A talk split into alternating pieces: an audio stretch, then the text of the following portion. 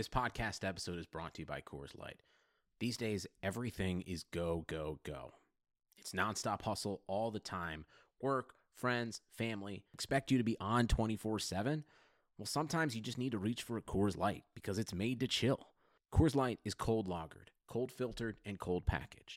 It's as crisp and refreshing as the Colorado Rockies. It is literally made to chill.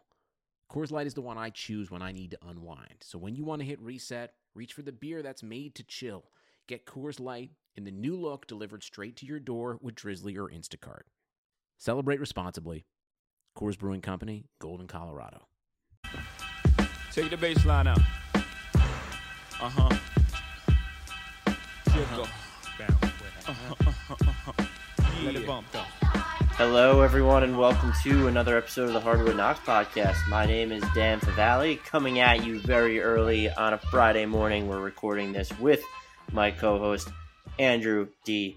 Bailey. We're going to wrap up our division previews just in time for the regular season, finishing with the Atlantic Division. Before we do, I just want to remind, beg, blow, implore, plead with everyone to continue rating, reviewing, and subscribing to us on iTunes.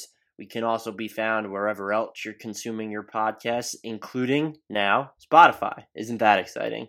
But iTunes is still the best way for us to really gauge how well um, everyone enjoys the, how much everyone enjoys the pod, um, how many people are listening to it. So please take the ten to fifteen seconds out of your day, search Hardwood Knocks on iTunes, subscribe. Give us that five-star review. You know you want to. Please leave any comments in the review section as well, because we always love to hear from you guys. And yeah, and you can also obviously get at both of us on Twitter if you have any feedback, but we really do appreciate all the ratings. And if you've already done that, please continue to steal people's phones or just suggest us to anyone you know who is looking for only half-crummy basketball takes. And with that, though, we get to the question that everyone is dying to know the answer to, because it's been about six years since we last recorded. Andy, how are you doing? I'm doing good. This is probably our quickest like turnaround in weeks, right? Yeah, we've done since they're they're coming out. We we recorded the Jimmy Butler thing on like Wednesday afternoon, basically when everything happened, but it came out on Thursday. I put it out early that morning, and this will be out as soon as we're done. So, yeah, it's going to be a quick turnaround. I don't think we've had this quick of a turnaround since the Pistons traded Blake Griffin and we held an emergency pod for that. We got to hold more emergency pods. There's always emergency-worthy things happening in the N B A. Yeah, I mean, you know, maybe when Jimmy Butler finally gets dealt to wherever, that, that might require an emergency pod. I'm sure it will. Um, I'm doing good. I think I've already answered that question, but uh, – I'm excited to dive into the Atlantic Division. Don't let the fact that I asked you two minutes before recording which division we were doing fool you. No one would have known that if you didn't say anything. So your honesty, I'm sure, is appreciated by all of our listeners. Let's do it then. Um, should we go alphabetical again? Yeah, let's do it. All right. That starts us with the Boston Celtics.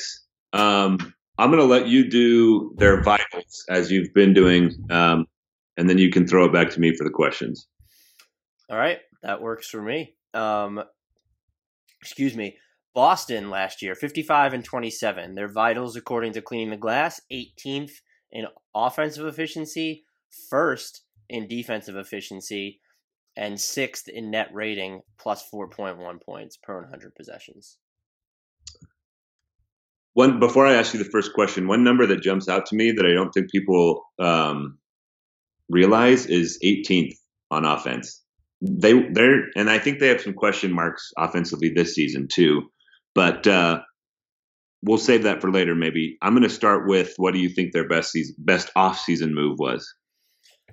I mean, it's kind of tough to really pick one because they didn't do anything. Um, really, I, I bringing back Aaron Baines was smart. I, so it's like one of their loan off season moves. If you look at it, it's like, oh, okay, uh, th- that was solid. I actually kind of like the Robert Williams pick, though. I know a lot of people have talked about um, some of the issues he's had. Um, doesn't seem like I th- what did he do? He forgot his wallet somewhere. He was late um, somewhere as well. I kind of understand the concerns there, but he was a lottery talent on a lot of mark uh, mock draft boards. Wow, excuse me. And for them to pick him up uh, later in the first round is just a pretty big deal. And when you're kind of looking at the future of this team at center, that's maybe the one place where they might be kind of uncertain. And this, again, it doesn't, with the way the league is going, the Celtics are perfectly built to run the East as of now for the next five to ten years, but you just kind of look at the roster. Al Horford can be a free agent in twenty nineteen, or he'll be a free agent in twenty twenty. He's not going to be around forever. Uh, is it Tice? Are you just never going to play with a real center? Aaron Baines isn't going to be the, uh, an anchor for this team beyond his two-year contract, and so now you pick up this nice kind of flyer at the five and Robert Williams, who's a different kind of big compared to those other two. Uh, someone with more pop, but just, you know, you got a, what could have been a lottery talent at number twenty-seven, and I, I think there's a lot to like in, in them making that gamble. He's my pick too, um, and for a lot of the same reasons. They they didn't really do a lot this summer, but I remember watching uh, Robert Williams play a little bit in the, I think it was in the N C double A tournament, and he just looked like a guy who was literally, I know this word gets thrown around a lot in basketball, but he seemed like he was exploding off the floor. He's just a ridiculous athlete. And I think there's two types of centers in the N B A right now, and, and probably going forward for the next few years. Um, there's the playmaking sort of skilled center, which is they already have, and Al Horford, a guy who can pass, a guy who can shoot, Um, a guy who does a lot of things that we don't traditionally think about with centers. And then there's the rim rolling, rim protecting, explosive center, like a DeAndre Jordan, um, Rudy Gobert, Clint Capella type. Um, so you ba- basically have the center with the expanded skill set, and then you have the center with the sort of pared down essential skill set. And now they have Horford, and they have the potential for the other kind too. So it just adds to this versatility, which has been a calling card of Boston, it seems like, basically since Brad Stevens got there. Um, so he just allows them to be able to, or potentially allows them. I, I think I probably still have to throw that word in there, but there's now the potential to play uh, yet another style of basketball if you've got him on the floor. Yeah, I'm totally with you. Yeah. Biggest loss or worst offseason move? I don't, there, there isn't one either. And yeah. so this, this could be a situation of what do you wish um, that they that they did. And I don't even think you look at this roster, and I don't even think you you, you can say, hey, I, I wish they did something else, or that I wish they targeted um, another ball handler or just some more shooting. And, and maybe shooting could end up being a concern with this team. Is Jason Tatum going to replicate his accuracy from beyond the arc? Will Jaylen Brown do the same? Uh, what is Gordon Hayward going to look like in, in the regular season? They seem to have a lot of they have a lot of above average shooters. How many of them are going to be high volume shooters? And that's, you know, Al Horford, um, a guy who's going to, if he's going to shoot above forty percent from three, on how many attempts per thirty-six minutes is that going to come? Uh, could be kind of the same question with Jaylen Brown. Uh, it's not going to be a question with Kyrie Irving. It will be a question with Tatum just because he's a sophomore, but that's like super like ridiculously nitpicky and might not end up being a problem at all. Uh, it, I don't even know, just looking at this team, and, and this might kind of, it doesn't really leak into one of the other categories, but it, it, it was like, what was their weaknesses last year? And you were talking about their offense being eighteenth in efficiency. And one of the biggest concerns beyond that was when Al Horford and Kyrie Irving were both off the floor, the, the offense just cratered. And mm-hmm. during the regular season, they logged two thousand one hundred thirty-six possessions without those two. The Celtics' offensive rating during that time, ninety-nine point one, which would be in the fourth percentile, according to Cleaning the Glass. Now you're getting Gordon Hayward back. And not only that, now you have Jaylen Brown and Jason Tatum, who kind of became, and if you want to throw Terry Rozier in here, I'm a little bit lower on him uh, than most, just looking at the efficiency some of his det- detonations came on. But again, you have those three guys who took on expanded shot creation roles last year without Irving and Horford. So even if Hayward isn't the perfect fit, even if things, the worst, worst, worst case scenario plays out with him, you now have these other players already in, in place who can kind of shoulder that load during the minutes when both Horford and Kyrie Irving are on the bench. So for me personally, I don't think there's anything to dislike about the offseason. We could have talked more about those splits if you didn't have a potential top twenty-five player in Hayward coming back from injury.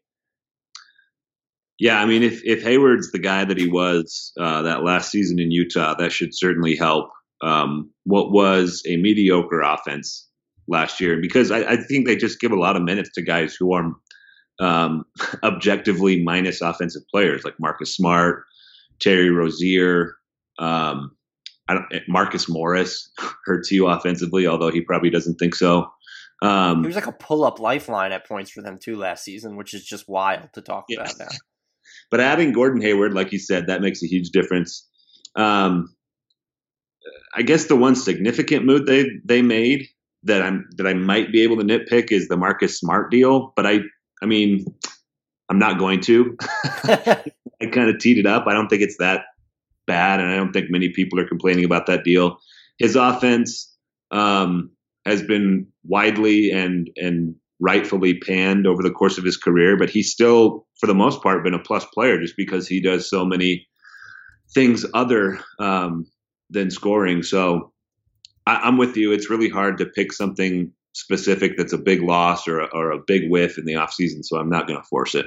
The Marcus Smart deal is just kind of interesting because to them, on their roster, four years and fifty-two million dollars, it's It's an investment, but it's one that you know just works because of what he does for them defensively, and his on-off splits are just generally ludicrous.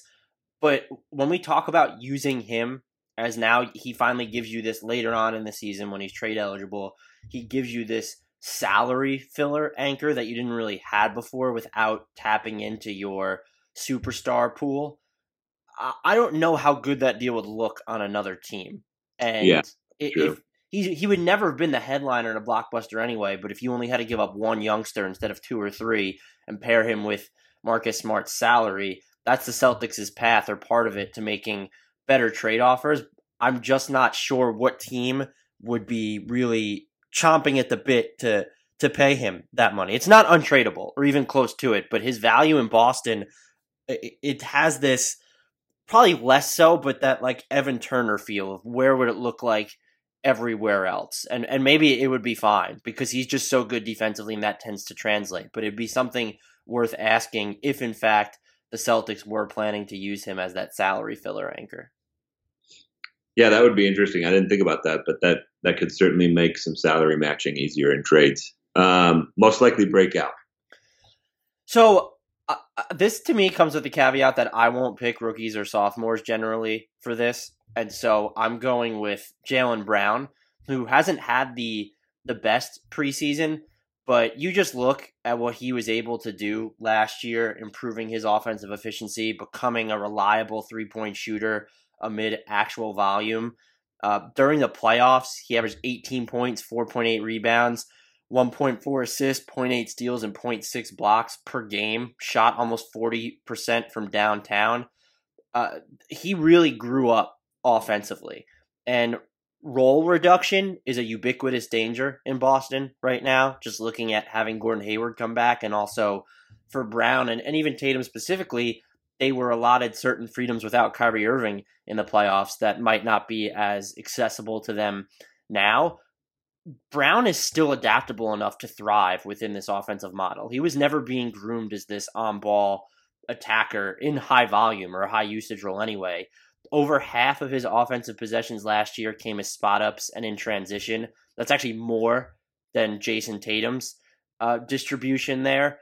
And even if he's makes a lateral move on offense, even if you see his scoring dip a little bit, I'm a firm believer that the bulk of his leap is going to come on the defensive end because it's just there. You can see it with doesn't always come out on the right side of these matchups, but we're talking about someone who's used almost in the same vein as an Andre Robertson, because he's going to cover point guards and shooting guards, but he can go up against some of the bigger wings. He spent some time on Kevin Durant last year, and then to have someone, and guys like him, there's no one like Kevin Durant, but he's just talking about a bigger wing, but he, to have someone who you also are going to throw against, um, I remember they were playing the Jazz, and he defended Donovan Mitchell a bunch. So to me, that's super valuable, and it wouldn't be a surprise if he starts to get all defense rumblings this year, uh, just looking at how good the Celtics defense needs to be, projects to be, and just the range of assignments that he can cover, and then the the improvement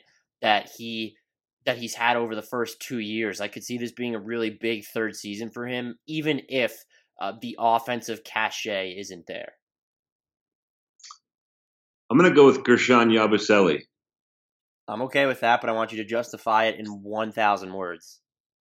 I'm just joking. Um, I was expecting more of a reaction from you. I'm actually going to break one of your rules and pick Jason Tatum, who is a sophomore. Um, but there's just uh, on this roster, I think a lot of these guys kind of we already know what they are. And in some cases, it's really, really good, like Hayward, Horford, and Irving, a bunch of all-stars. Um, I understand the Jaylen Brown pick, and I, I, I still think he has a lot of potential. I'm not quite on board with a lot of the offseason and, and preseason projections on him. A bunch of people have him already as like a borderline top fifty player. Um, and if he's that, he's he certainly justifies being picked here. But I'm going to go with Tatum, um, who's probably a little bit of a cop-out because he kind of seized control of the team after everybody went down last year anyway. But I'm going to use his playoff numbers too. His his three-point shooting fell off in the playoffs, but he averaged almost twenty points a game, um, over four rebounds, almost three assists. He was clearly the offensive hub in a bunch of those games. Um, and it was it was over the last couple months of the season into the playoffs where I finally was like, okay, I, I get what everybody's seeing with this guy. I at the start of the season, it was just like I kept waiting for this super hot shooting start to cool down, and it never did.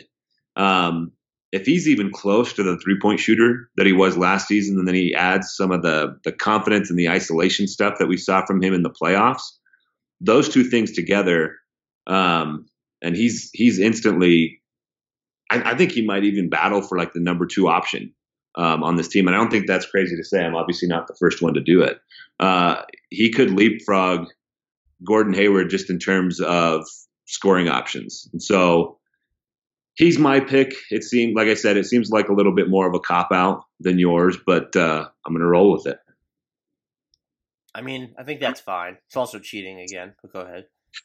Player most likely to be traded. This is actually a really tough one. When I was looking at this last night, I don't know that I could come up with a great one. I might have picked Kyrie Irving before he came out and said he wants yeah. to re-sign in Boston. We know yeah. they're maybe working on an extension with Terry Rozier, and you're not going to get adequate value for him when his salary's so low.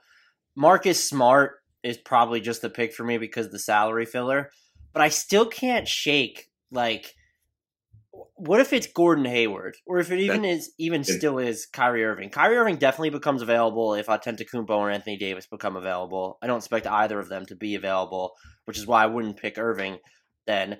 And so you, Gordon Hayward's interesting because you know Irving wants to come back. You've paid Smart. You might pay Rozier. Jaylen Brown's extension eligible this summer. Jason Tatum will be extension eligible the following summer. Al Horford could hit free agency in two thousand nineteen. Gordon Hayward could hit free agency in two thousand twenty. By the time, you know, Brown's extension actually would kick in, or next deal kicks in, and the same with Tatum, you're looking at the repeater tax. And is there maybe some appeal in trading Hayward, um, particularly if, if you're not much better than you were last season, even though he's producing for you, for just cheaper guys and maybe some picks and or cost-controlled prospects uh, to give you more financial flexibility there? There would be teams who are interested, uh, the Heat, uh, for one, if they miss out on the Jimmy Butler sweepstakes. But it'd just be interesting. Uh, it, what if for some reason Gordon Hayward over-dilutes Boston's star power and they they can you know get some cheaper players and just more flexibility there? Doesn't seem particularly likely, uh, but Danny Ainge, I, no one on the roster is, is untouchable usually with him. And, and so that'd just be something way, way long, long, long shot. Just I'd be curious about. That is exactly the name uh, I was going to go with. And the reasoning was, like you said, no one's really untouchable in Boston. Um, but I agree that it would be a long shot regardless. Um, the thing with Hayward is that's a lot of money. Um, And so I'm not sure how tradable that contract even is. Um, I mean, how many teams around the league are going to want to pay Gordon Hayward over thirty million dollars for the next three seasons? Maybe there's some. Um, but I mean, it, when I scan over this roster, though, I just, you made an interesting case for Marcus Smart earlier as like a salary matching type of a player. And that that's interesting to me, but I'm going to go with uh, Gordon Hayward here as well, with the caveat that I just, I think it's highly unlikely. It's probably going to end up being Aaron Baines or Marcus Morris, just because those are the more easily movable pieces, making both making under five point five million dollars. That's probably true. Um, better defense or offense? That's probably actually a tough one, but I'm going to go with defense because they were tops in the league, according to Cleaning the Glass. Um, with N B A's new adjusted um, possession data, uh, they were second um, in defensive rating last year, but behind your Utah Jazz. They're just so good defensively and, and switchy. They're going to need Kyrie Irving to try just as hard if you're going to play him heavy minutes and you want to kind of replicate that. But even so, there are going to be more kinks to work out on the offensive end with the integration of Hayward and balancing his role with not just Irving, but some of the guys who were used to higher usage um, performances last year toward the end, like Brown and Tatum and, and Terry Rozier. So I would expect it to be their defense, but their offense does have the potential to be in the top five if everything clicks. I actually think it's pretty comfortably defense. Um, that eighteenth to first gap is is pretty big. And I'm not sure people realized how good of a defender Gordon Hayward was um, in Utah.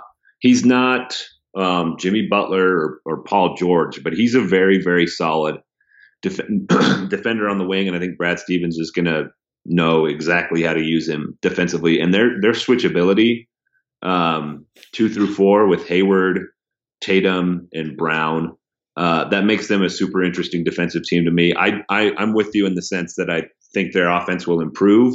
I just don't think it makes up um, quite enough to catch that defense. Hayward's an interesting point about his defense. He was really good in Utah. Curious to see what he's like post-recovery. Are they going to have to throw him on bigger, he's, maybe more stationary players? I feel like he's got to be the like the the four. Um, right. I know it's it's mostly positionless, but he's probably the guy that's going to have to guard um, generally the bigger guy on the other team. Playoffs or nah? Nah. Yeah, playoffs. um, do you have them finishing first in the East?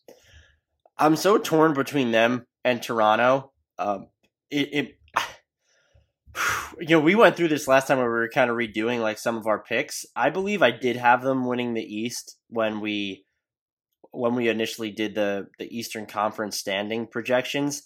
I'm just, I'm not sold on it right now. I, I think it's firmly that they and the Raptors are kind of in their own tier. And now that I'm looking back, I actually picked the Raptors, and we'll get into them soon, but I think I'd probably stick with them. I just feel, I just feel like Toronto might have the, the higher, slightly higher ceiling, even though Boston arguably has more star power. Yeah, I think Toronto is first too, um, in the regular season. But I and I, I'm sure you'll agree with me here. I wouldn't be even a little bit surprised to see the Boston Celtics in the N B A Finals. Yeah, I don't want to. I don't want to have to pick like I, I like between the Celtics and the, the Raptors right now. That's it's, how close I think it is. Yeah, they're they're both really really good. I, I still am going to stick with Toronto finishing first in the East, but either one of those teams in the Finals wouldn't surprise me. All right, let's move on to the Brooklyn. So that's your ceiling for them would be Boston. You could see yeah. Them. I, my ceiling for them is the finals. Um, I don't think – I think with Toronto and Boston, there's probably at least two teams in the West that I think are, are comfortably better in comfortably. the West. I'm going to say championship is the ceiling for them. Just because, really? You think they can win the title? So if I'm looking at the Warriors, there are two teams that worry me in, in terms of potential seven-game matchups as far as you could be worried about the Warriors, and Toronto and Boston – are both of them. And Boston's played Golden State ridiculously tough over the past two seasons. Too. Yeah, that's true. Even when they, I mean, that year that uh, Golden State won seventy-three, I remember a, a real scrappy Boston team giving them problems a couple times. Um, all right, let's move on to the Brooklyn Nets. You want to do their vitals? I do want to do their vitals. Um, last season, they were twenty-eight and fifty-four. Their vitals, according to Cleaning the Glass, twenty-second in offensive rating, twenty-second in defensive rating, twenty-third in net rating, minus three point nine points per one hundred possessions. How's that for consistency across the board? Perfect. Um, what do you have as their best offseason move? um, I I really liked the Ed Davis signing. It I just, do too. You want, you know, you want to give Jared Allen more leeway, and he's going to be really good. I think we've talked about Allen on the pod before, and now you you go out and you get a guy who um, can play with him if you really need him to, and you want to go bigger. We kind of saw it with the way Davis played during Zach Collins' minutes last year, because he can go out and chase some guys on the perimeter. The Nets are not built to play that way. I'm just saying it gives you options, but just to kind of have that guy, he'll roll to the rim, he'll he'll fight on the glass, he's going to chase guys around at the defensive end, and, and you get him for relatively cheap. I know that big men of his archetype aren't supposed to be these massively expensive players, but just to have Ed Davis at under four point five million dollars, I just thought that was a nice, solid move. He's the guy who works for you, whether it ends up that this season is kind of another throwaway year, or if you end up tanking because he's not going to rattle the cages, but it seems like he's just a good player to have around, or if you want to make that surprise playoff push, we're probably talking about Ed Davis being a huge part of their defensive growth. I like Ed Davis a lot too. Um, I think he's been underrated for a few years now. There was one year where he just owned every advanced stat among Lakers players, and the Lakers were terrible, so maybe it's not that impressive, but he's just been a guy who's kind of flown under the radar for a few years now. I, I think he was pretty important for Portland, and it's going to be interesting to see whether or not guys like Zach Collins can fill in that role. He's he's really good, but I'm rambling, and I'm not going to take him. Um, I'm going to go with Dzanan Musa, despite the fact that he's posting a healthy minus four P E R in the uh, preseason. Um, he is a guy who, in the Adriatic League, which is, it's not quite Spain, um, where Luka Doncic played, but it's one of the better overseas leagues. And he averaged almost twenty points per thirty-six over there. He averaged twelve point four per game, um, shot forty-seven percent from the field. And, you know, obviously those numbers aren't going to translate right away, but to be a teenager and producing in a league, um, that's as high a level as the Adriatic League, that intrigued me. He was he was a guy that I thought was really interesting in the twenties in the draft, and uh, I, I think Brooklyn actually got a couple guys. Um, they took a they took two shots on kind of a similar type of player with Dzanan Musa and Rodion Skrugs, but Musa still being a teenager and producing the way he did in a, at a professional level is is really intriguing to me. Maybe it's a year or two away Um, from him panning off, but fortunately he's on a rookie deal that's going to pay him uh, between one and a half and and four million dollars over the next four years. So they have plenty of time to develop him. So even if he doesn't pop this season, I still think that's a really nice pickup for them. Uh, most likely, or no, never mind. Biggest loss or worst offseason move? They're another team that's kind of tough to pick that for. Shout out to these N B A teams that are making it hard on us to pick a bad move. Yeah, I mean, I think if you kind of step back, um, a lot of people are going to say they might have overpaid Joe Harris at two years and sixty million dollars. You, you know I'm going to be fine with that yeah. deal. Just what he can do as a shooter and kind of a pump and dump guy. Uh, even the Kenneth Reed trade to get involved on that was just smart. Uh, I I don't I don't think I could pick a move. I'm, I'm like really at a loss right now. Treveon Graham was another stellar pickup. I still don't understand why the Hornets were just so quick or ready to let him go. So, and Treveon Graham has not looked incre- like great during the preseason. I even like they turned Theo Pinson into a two-way contract. Uh, that's just, I don't know that there was anything to dislike about their offseason. Long live Sean Marks, because I'm going to echo everything you just said. I don't I don't think there's anything we can really nitpick on. They picked up Shabazz Napier for less than two million dollars a year. He was great last season. Um, the Joe Harris contract actually descends in value. So he goes from making eight point three this year to seven point seven next year. Um, it's just one shrewd move after another for Sean Marks. They've they've set themselves up very well. Now we move to most likely breakout. I know who you're going to pick, but I'm going to pick. I'm going to try to surprise you, but I hope you do. But I'm picking Karis LeVert, and he's just he's so good, and people don't talk about him enough. I know he missed a bunch of time as a rookie, but he really he came along, and uh, you know, quickly on his defense, it's not there, but he's just so active. He's eventually going to be good at that end. They're using him on some of the toughest backcourt assignments. He has almost a seven-foot wingspan, uh, so he's going to be able to guard some of the, the bigger wings for certain periods of time. He led all Brooklyn players last year in deflections per thirty-six minutes, non-Jeremy Lin division, of course, who appeared in only one game. I, I just I, I like what he's going to be able to do there. He he can be disruptive. I think that's the word to really describe him, is even when the The decision-making isn't there and the reads aren't there, just watching him in the half court, he is disruptive. Offensively, better than people think. Someone with his first step should be a little bit more comfortable pulling up off the dribble. Seems like he's really putting a focus on looking for his own shots more during the preseason. But he's a really good passer, and they've kind of groomed him as a guy who can run point, not just for longer stretches, but for just protracted periods of time. Um, and not just in transition, that he can do it in the half court. He was third on the team in assists per thirty-six minutes last year. I really like what he's just going to be able to do this year. It doesn't seem like they want D'Angelo Russell to be this table setter, and so that's going to give, that'll probably have him play off the ball more and give Karis LeVert some opportunity to shine. And while I think a lot of people would pick, if they want to pick Jared Allen, everyone knows my feelings about picking sophomores, but that's fine. D'Angelo Russell is a fine pick too, but Karis LeVert is their most well-rounded prospect, and if he ups his pull-up volume while just improving his efficiency in on those looks even a little bit, it's going to be a bigger season than expected for him. It wouldn't surprise me if at the end of everything we're talking about him as either the best or Brooklyn's most valuable player. So I'm actually not going to surprise you. I knew you but did. I am going to do a little caveat before I start into this. I'm starting to lose hope, believe it or not, on D'Angelo Russell. Um, wow. I've just seen so many games, um, whether I've actually – I mean, I've watched some games, obviously, and then every time I check a D'Angelo Russell box score, it seems like it's like eighteen points on seventeen shots. Um, and it's just – I'm kind of running out of patience for him to to figure it out.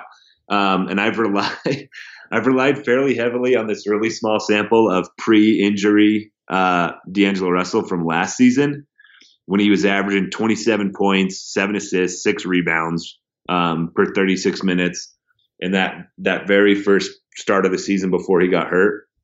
Um, but I'm still going to go with him. I, I still think there is that number two pick talent in there. If he ever figures out how to consistently apply it, um, I, I think he's still, when you watch him, there's still the shell of a player that, do you remember all the comps when he was drafted are like Steph Curry, James Harden hybrid? I mean, it's, it sounds so crazy now.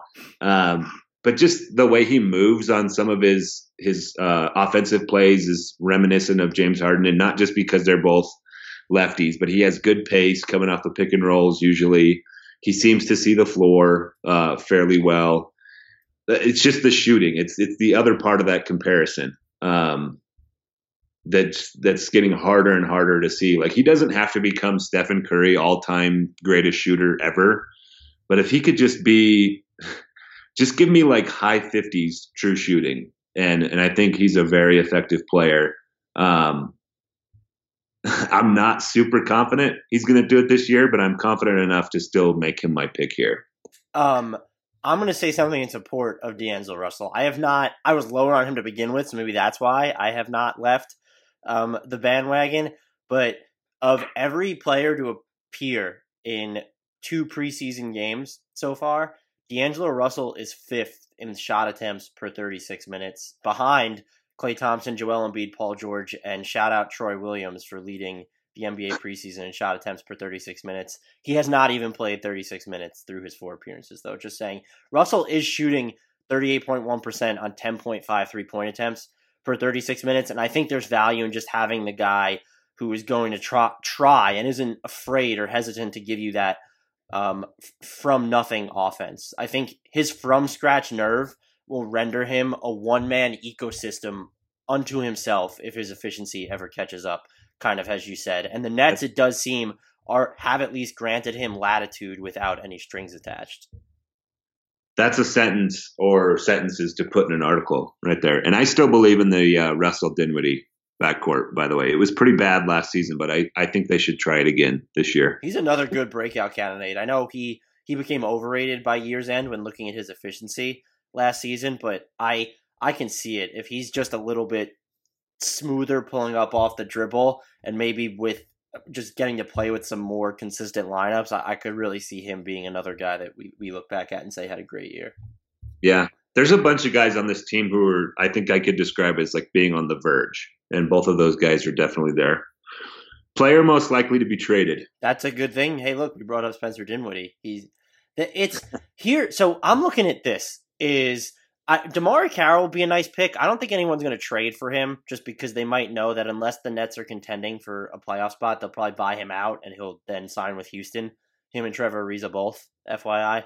Uh, I unless they're trying to anchor a blockbuster, though, if they get back involved with the Jimmy Butler sweepstakes, I, I feel like it's going to be one of their soon-to-be free agents. And you look at Spencer Dinwiddie needs a new contract this summer.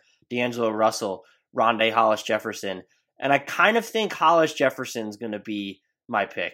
Uh, he's one of their better playmakers at this point. Fantastic defensively. His mid-range game has come along. I'm just not sure that he fits the mold of the player they want long-term. Uh, if they hash out a, a bargain extension before the deadline, things can change. Doesn't look like that's going to happen, though. He just seems like someone that another team would be willing to take a flyer on, in the sense that would a contender throw an end of first round pick at them, or just a prospect that maybe they've given up on. And I can't think of any teams while I was thinking about this, and his salary at two point five million basically isn't going to net you anything big in return. But as the Nets now move into this, this window where they have their own first round draft picks, they have to be really careful about who they pay long-term, because you don't want to saddle yourselves with bad contracts. You also don't want to add too many wins to to the column in, in the sense that you don't want to be ninth in the Eastern Conference and just get these mid-end uh, late lottery picks. And it'll be the same question with D'Angelo Russell, but I, I think uh, that someone like Hollis Jefferson is just a tad more likely to be moved, just because he's been involved in the trade rumor mill, it seems like, for the past two years. Yeah, I could see that. And I think you brought up a good sort of batch of players to choose from. All these guys who are on expiring deals. Um, guys like Kenneth Faried and Damari Carroll are making a lot of money, but maybe that's good salary matching money, like you kind of laid out with Marcus Smart earlier. Even Jared Dudley could maybe fit that. Um, this is this is a hard one for me, and I don't want to just agree with you and move on. Um, Spencer Dinwiddie's possible, but again, the salary makes it so weird. Yeah, the thing with Spencer Dinwiddie is you're gonna you you'd almost certainly have to pair him with one of those salary matching guys that I mentioned, and, and maybe that's possible. What I think is going to happen, and this is another cop out, um, I'll I'll say Spencer Dinwiddie with the caveat that I think it's just very very unlikely. And I think they just kind of play it out this season. They they haven't had their own draft pick in a long time, and I think they finally have it back this summer. I think they're probably just going to see how things look uh, with this group, probably let some of these veterans walk this summer and kind of assess which of these young guys we really want to bring back and add to this draft pick that we're going to make this summer. Um, better defense or offense? Oof. Um, well, maybe not. Oof, that's a wow. That was a terrible reaction. I'm going to say offense. Uh, obviously, it, they were better defensively for stretches last year than I thought they were going to be, and they allow a lot of the right, or they force a lot of the right shots. I just you look at this roster and the defensive talent isn't there. Uh, Jared Allen, I think, is going to be good and, and a little bit more rangy in the half court than most people realize. Karis LeVert, you already know I like him defensively. Spencer Dinwiddie Uh, can defend up a couple positions himself. Damari Carroll was fine last year, should still be fine this year. Rondé Hollis-Jefferson is good.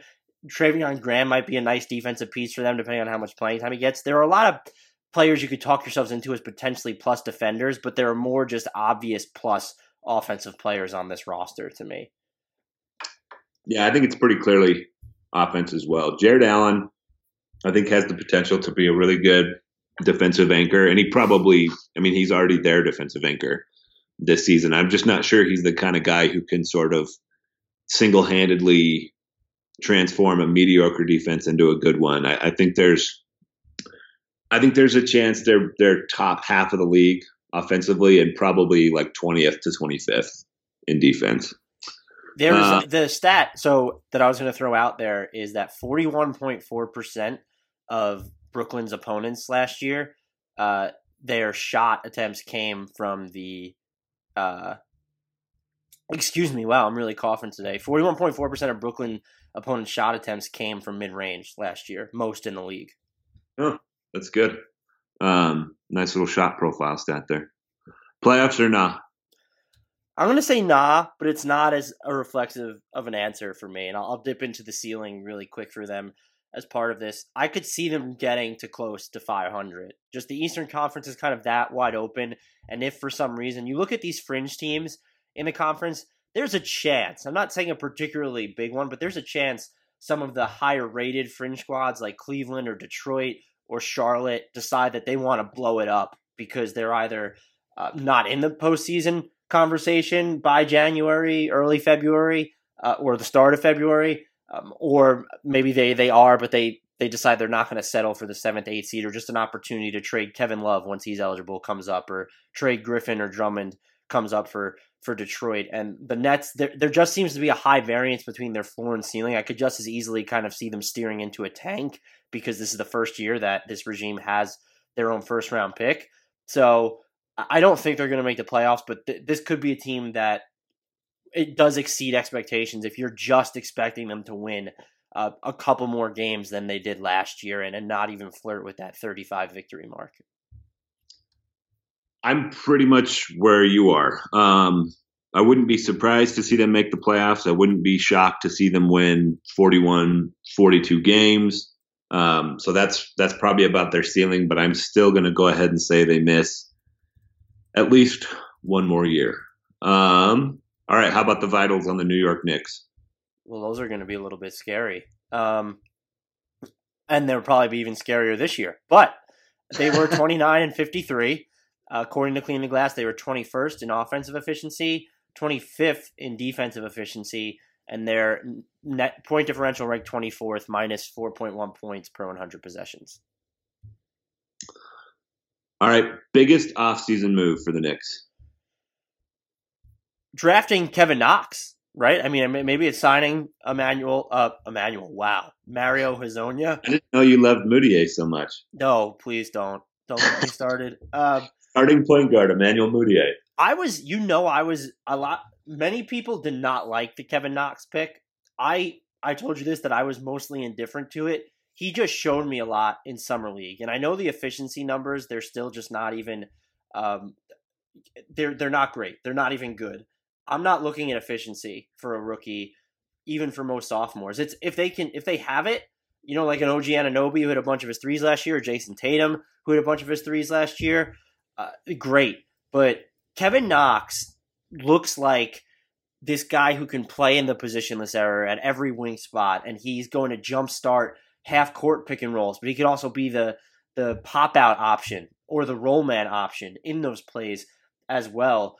What he showed me off the dribble in summer league Uh, is just, it could end up being huge for the Knicks when you pair him with a healthy Kristaps Porzingis. And there are going to be things he can do off the ball. Again, I talk about pick and pop, but he should be able to hit some spot ups, might be able to cut pretty hard. A lot of the stuff he did at Kentucky was generally off the ball. Even his some of his on-ball looks, and I, I actually wrote about this, they're essentially off-ball opportunities because he gets these, catches these passes while running, and he can come into a nice little floater while taking just one dribble, or most of his floaters at Kentucky came with two dribbles or less. So I, I like his potential at the offensive end. I want to see how he's going to hold up defensively because he there should be stretches where he plays power forward in the N B A. Maybe not this season because the Knicks roster is kind of clunky there. Is he going to be strong enough to go up against those guys. And he might just be a little bit of a tweener defensively, and not in the good way where we kind of admire Draymond Green for being that now. I, I don't know that he can guard a lot of the smaller players on offense. It might just be he needs to go up against these small ball fours, like even some power forwards might be. Oh, excuse me, small forwards will be too much for him. But it's for what the pick seemed to be at the time, I'm really excited to see what Kevin Knox does this year. In no small part because without Porzingis, he should really have the ultimate green light during the regular season. And if he doesn't, if we're talking about a Knicks team that has Tim Hardaway Junior and Enes Kanter and Trey Burke taking more shots, um, having higher usage rates than Kevin Knox, I will be fuming. Just F Y I. I don't blame you. Um, he's a guy that they should probably trust. Uh, just, you know, let him take his lumps as a rookie and and. learn from them, and it seems like that's what they're going to do based on uh, what we've seen from him so far. I'm going to go with Mario Hezonja. I wish they would have given him more than one season, and and this is going to this is going to sound a lot like cherry picking, and that's because it is. Um, but in February, I think we got a glimpse of the kind of player that Mario Hezonja can be. He averaged twenty points, uh, six and a half rebounds, two assists, three steals. Um, over two made threes, shot forty percent from three. Um, all those averages were per thirty-six minutes, by the way.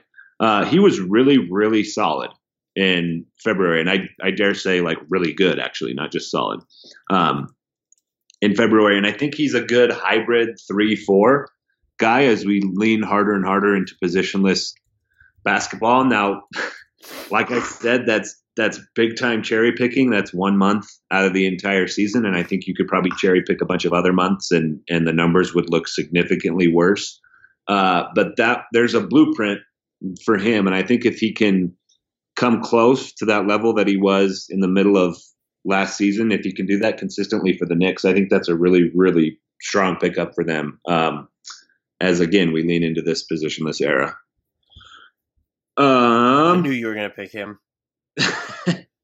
Biggest loss or worst offseason move? Can I, I I'm going to cheat now and pick one that hasn't happened yet, but seems like it's going to. And that's, and I guess it won't technically count as an offseason move, but anything before the regular season, I'm counting as the offseason move. If they stretch, if they waive and stretch Joakim Noah, I'm going uh. to be livid. There, there are so many layers to the situation in New York, and whether he gives back any meaningful money matters. But it's tough to justify that as a good decision. Maybe there's value in not having him around, but they can just simply not have him around. Yeah, just and, tell him to stay home. Right, and that sucks for Joakim Noah. And make no mistake, he deserves all of his money, but that's just the business. And yes, you want cap room this summer because of K P's R F hold, yada, yada, yada. But this still reeks of the ever short-sighted, it's this summer or never stance, which is objectively dumb, no matter how likely you think you are to land Kevin Durant. Kevin Knox is young. Frank Ntilikina is not, is young. Kristaps is about to get mega expensive, but he's still young. Their two thousand nineteen pick should be, you guessed it, Andy, young. And any free, if you're looking at it from this next summer's perspective, what free agent other than Kevin Kevin Durant is worth accelerating your timeline for? Nobody. And so if you're going to tie all of your hopes to him, unless he's already told you he's coming, it just seems weird. And no, not every team can just wait out free agency for a top five guy. If Kevin Durant's available and want to come, you absolutely sign him. But you don't hamstring yourself to this idea that you need to hit these home runs in free agency. Uh, it, this should be a thorough, gradual rebuild. And to then stretch and wave, wave and stretch Joakim Noah when Tim Hardaway Junior is still on your books for another three years. And which, and the final thing I'll say on this, that's kind of the other thing. It was not this regime, but the Knicks wouldn't need to waive Noah to get up to max money if the if Tim Hardaway Junior wasn't signed in two thousand seventeen. He was given two thousand sixteen money in two thousand seventeen. Maybe they pay someone else because they're the Knicks, but I don't think you can make the the Noah stretch out to be this necessity or this ineludible move. And To to be honest, this front office isn't even entirely blameless because uh, Mills was around when they signed signed Tim Hardaway Junior But that's, you know, okay, good. Scott Perry kind of isn't as culpable in this. But this, both of them, you know, between Mills and Perry, they're not entirely blameless in this situation. all right, if you're going to extend it into the, the future, I think I'm going to extend this into the past, because this is another team that's actually kind of hard to find a terrible offseason move for. There just there wasn't um, just not a ton of options on this, right? I mean, so I'm going to go back to the midseason trade that they made to acquire Emmanuel Mudiay, uh, which still just makes zero sense to me now, and, and is even more head scratching now that David Fizdale has, for some reason, decided that he should be starting at point guard over um, Frank Ntilikina. It's it was just such a weird deal to me. And I, while you were talking, I pulled up the details of the trade. They sent out Doug McDermott and a second round draft pick. Wouldn't you rather just have a second round draft pick than Emmanuel Mudiay right now? Or even Doug McDermott's rights. Yeah, I might have been not as low on the trade at the time, but it was, in retrospect, it's when you're looking at between him and Burke and them getting starting nods over Ntilikina in the preseason, it's just kind and of they, a mess. They just got Mitchell Robinson with a second round pick, who looks like he could be really, really good. There's there there is value in second round picks um, for good front offices, and maybe that's not what New York is, but that was just such a weird deal to me. Um, box plus minus has been tracked in uh, the N B A since nineteen seventy-two seventy-three, and uh, the cumulative version of that is wins over replacement player.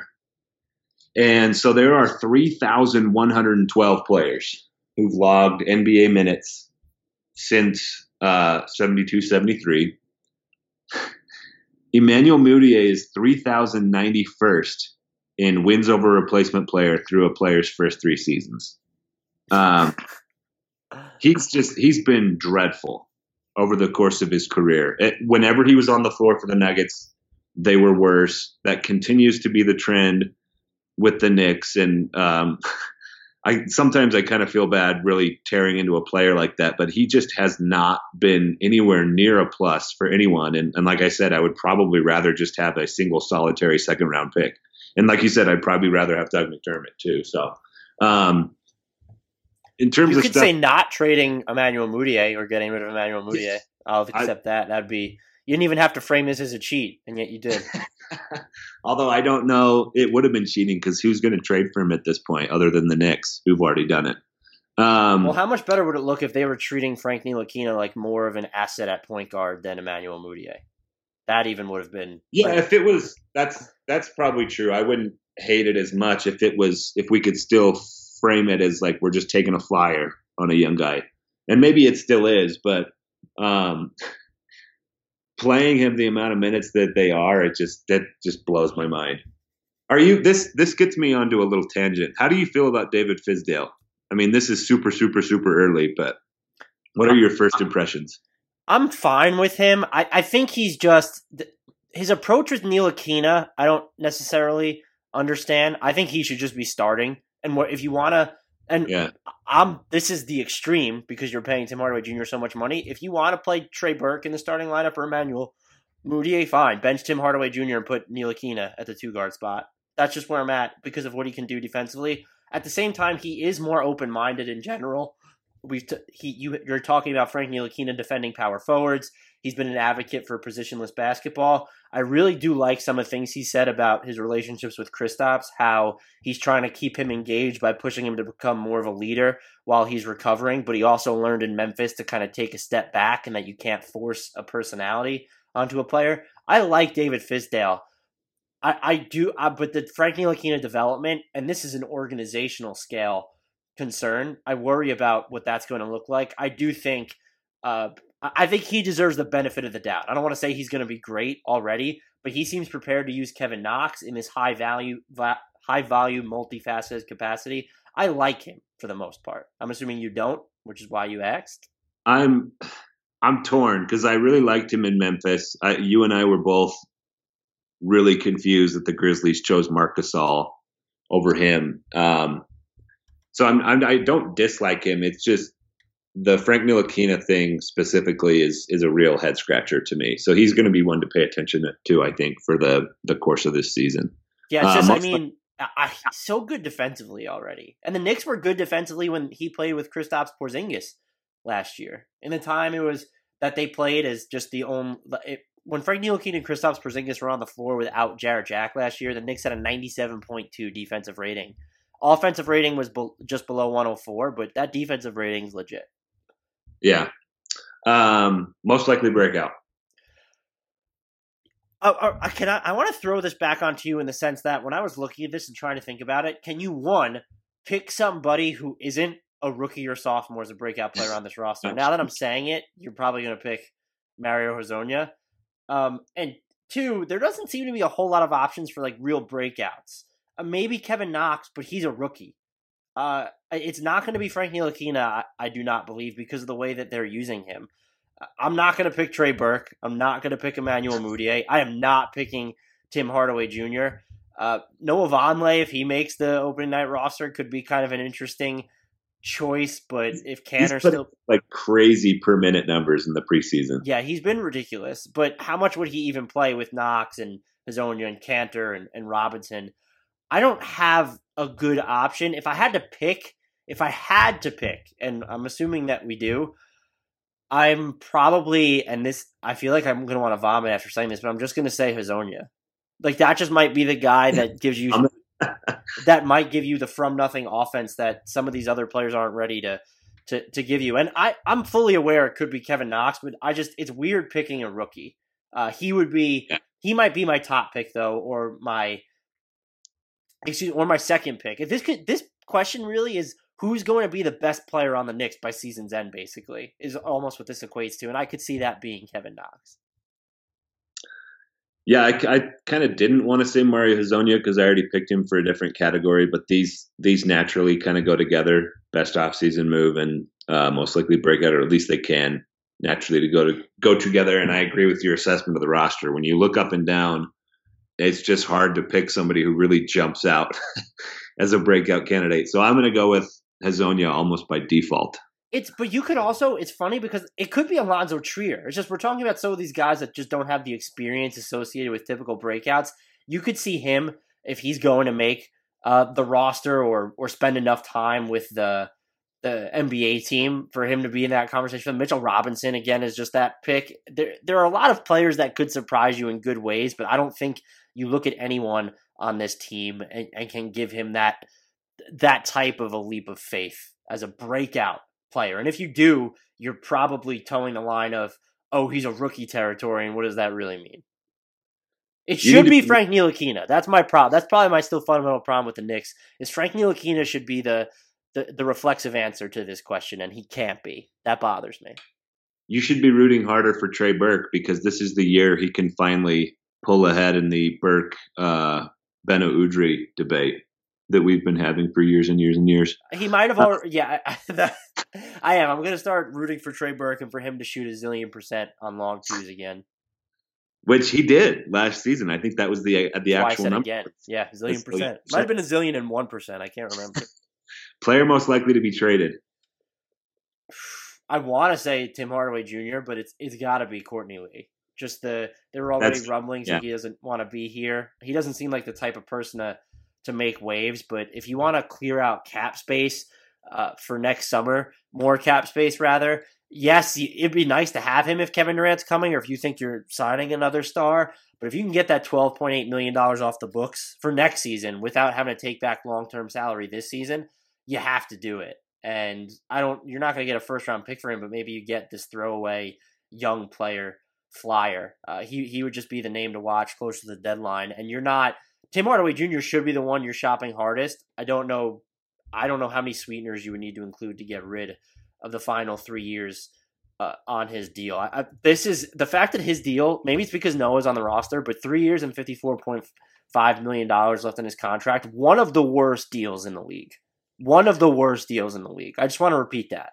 One of your favorite to talk about as well. Um, and Tim Hardaway and Junior might be able to be a good player off the bench. He is not going to be better than the fifth or sixth best player on a good basketball team. I'm going to go with Courtney Lee too. Um, in in addition to everything you said, that's that's a reasonable salary for a salary cap that's uh, going up over one hundred million dollars here in the next few years, twelve million dollars. Um, I think you could talk yourself into Courtney Lee being worth eleven, twelve percent of your cap, or some team could. So I wouldn't be shocked to see him move. That's an interesting way to look at it, because the cap is going to raise by about eight million dollars next season. He's making twelve point eight. And so if you kind of just look at it through that math, you're tacking on, you know, is he worth the, is he worth almost five million dollars more than the cap jump? And I would say yes. Yeah. Better defense or offense? I'm going to say offense. I, it's, this is a hard one, actually. This is, well, they could be, I don't think they're going to repeat uh, what the Suns did and, and get that trifecta of ranking dead last in both offensive and defensive efficiency, but they could be equally atrocious at both ends of the floor. Yeah. They're more likely, though, looking at the, the different types of players that they have and the upside attached to them. If Kevin Knox kind of pops, um, having Enes Kanter, who is a good offensive rebounder and can get you buckets, Trey Burke, if he provides a nice encore, you were just talking about Mario Hezonja's numbers. You could see them being not really shitty on the offensive end. You cannot say that about the defensive end. Yeah. I think offense, they could maybe top out at like twenty-third, twenty-second, and then defense I could see being uh, very close to the bottom. So I agree with you. It's probably offense. It's got to be bottom five, right? Yeah. I, I think that's a pretty safe call. Playoffs or not? Nah? I'm going to say playoffs.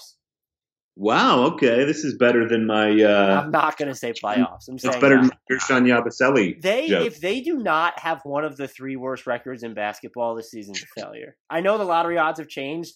Still, getting lateral chances for the number one pick with two other teams, that, that needs to be the goal. And if you're that bad, it's because you've probably given Kevin Knox and Frank Ntilikina and some of these other younger guys like Mitchell Robinson the, the leeway to develop. I could see them being bottom three, too. I'll tell you what, watching the Kings last night, oh, it's, man. Hard, it's hard to imagine anybody being worse. Uh, I'm here for Buddy Hield, though. I just want you to know. I love I love Buddy Hield. Um, so, yeah, bottom three is certainly uh, in the picture for the Knicks. I don't know about worst record, but they, they can certainly it, get towards the bottom. To their ceiling question, um, do you think that they could match last year's win total in any scenario, twenty-nine? Uh, yeah. If Kristaps comes back, I guess I don't see a pathway to, yeah, to twenty-nine. I could see them getting to twenty-nine. I think they're, if I had to guess, they're probably like low twenties though. As their, but as their ceiling, you could see them getting to around thirty. Yeah, as their ceiling, I could see twenty-eight, twenty-nine wins. I'll tell you right now, I'm giving David Fizdale coach of the year vote if they get to thirty. Actually, I might not because they should have tanked, but yeah. And they, uh, here's what I found on the web for how do you write down because they. Hey Siri. Yeah, I don't know what that was about. I'm trying that to mess with my phone case right now and Siri's going off. That happened to me a couple episodes ago. Okay, guys, we're actually going to uh, – we audibled mid-podcast. Me and Dan send each other very, very secret messages while we're recording sometimes. And now you know. Unless Siri uh, blows up our spot. we've uh, We've now done over an hour on just three teams from the Atlantic Division because, as you are, are well aware – Dan and I have lots of things to say about every single team in the N B A. So we're actually going to reserve the uh, Philadelphia seventy-sixers and the Toronto Raptors for an episode that we'll record next week. And we're going to pair those two um, with some awards predictions. So that'll be a fun sort of uh, versatile podcast that you can look forward to next week. In the meantime, Uh, as always, leave a rating, uh, leave a review for the show. We really appreciate all that, whether it's on uh, iTunes. I still haven't checked Spotify to see if you can leave ratings and reviews on there. You can. Uh, okay, so do it there. If you're uh, if you're not an Apple Podcasts guy, maybe we can get our Spotify reviews to catch our Apple reviews. That would be fun. Um, so yeah, regardless of what platform you're on, you can listen to us. Uh, if you already are subscribed, rated, reviewed, all that stuff, be sure to share the show with your friends, uh, with your family. It will greatly enrich their lives. That's the Andy Bailey uh, guarantee. Um, until next time, we leave you with the shout out to Kyle Anderson and to the mid-range uh, assassin Trey Burke of all assassins, Beno Udrih. Sugar Ray Leonard, Roberto Duran, Marvelous Marvin Hagler, and Thomas Hearns. legends whose four-way rivalry defined one of the greatest eras in boxing history. Relive their decade of dominance in the new Showtime sports documentary, The Kings, a four-part series premiering Sunday, June sixth, only on Showtime.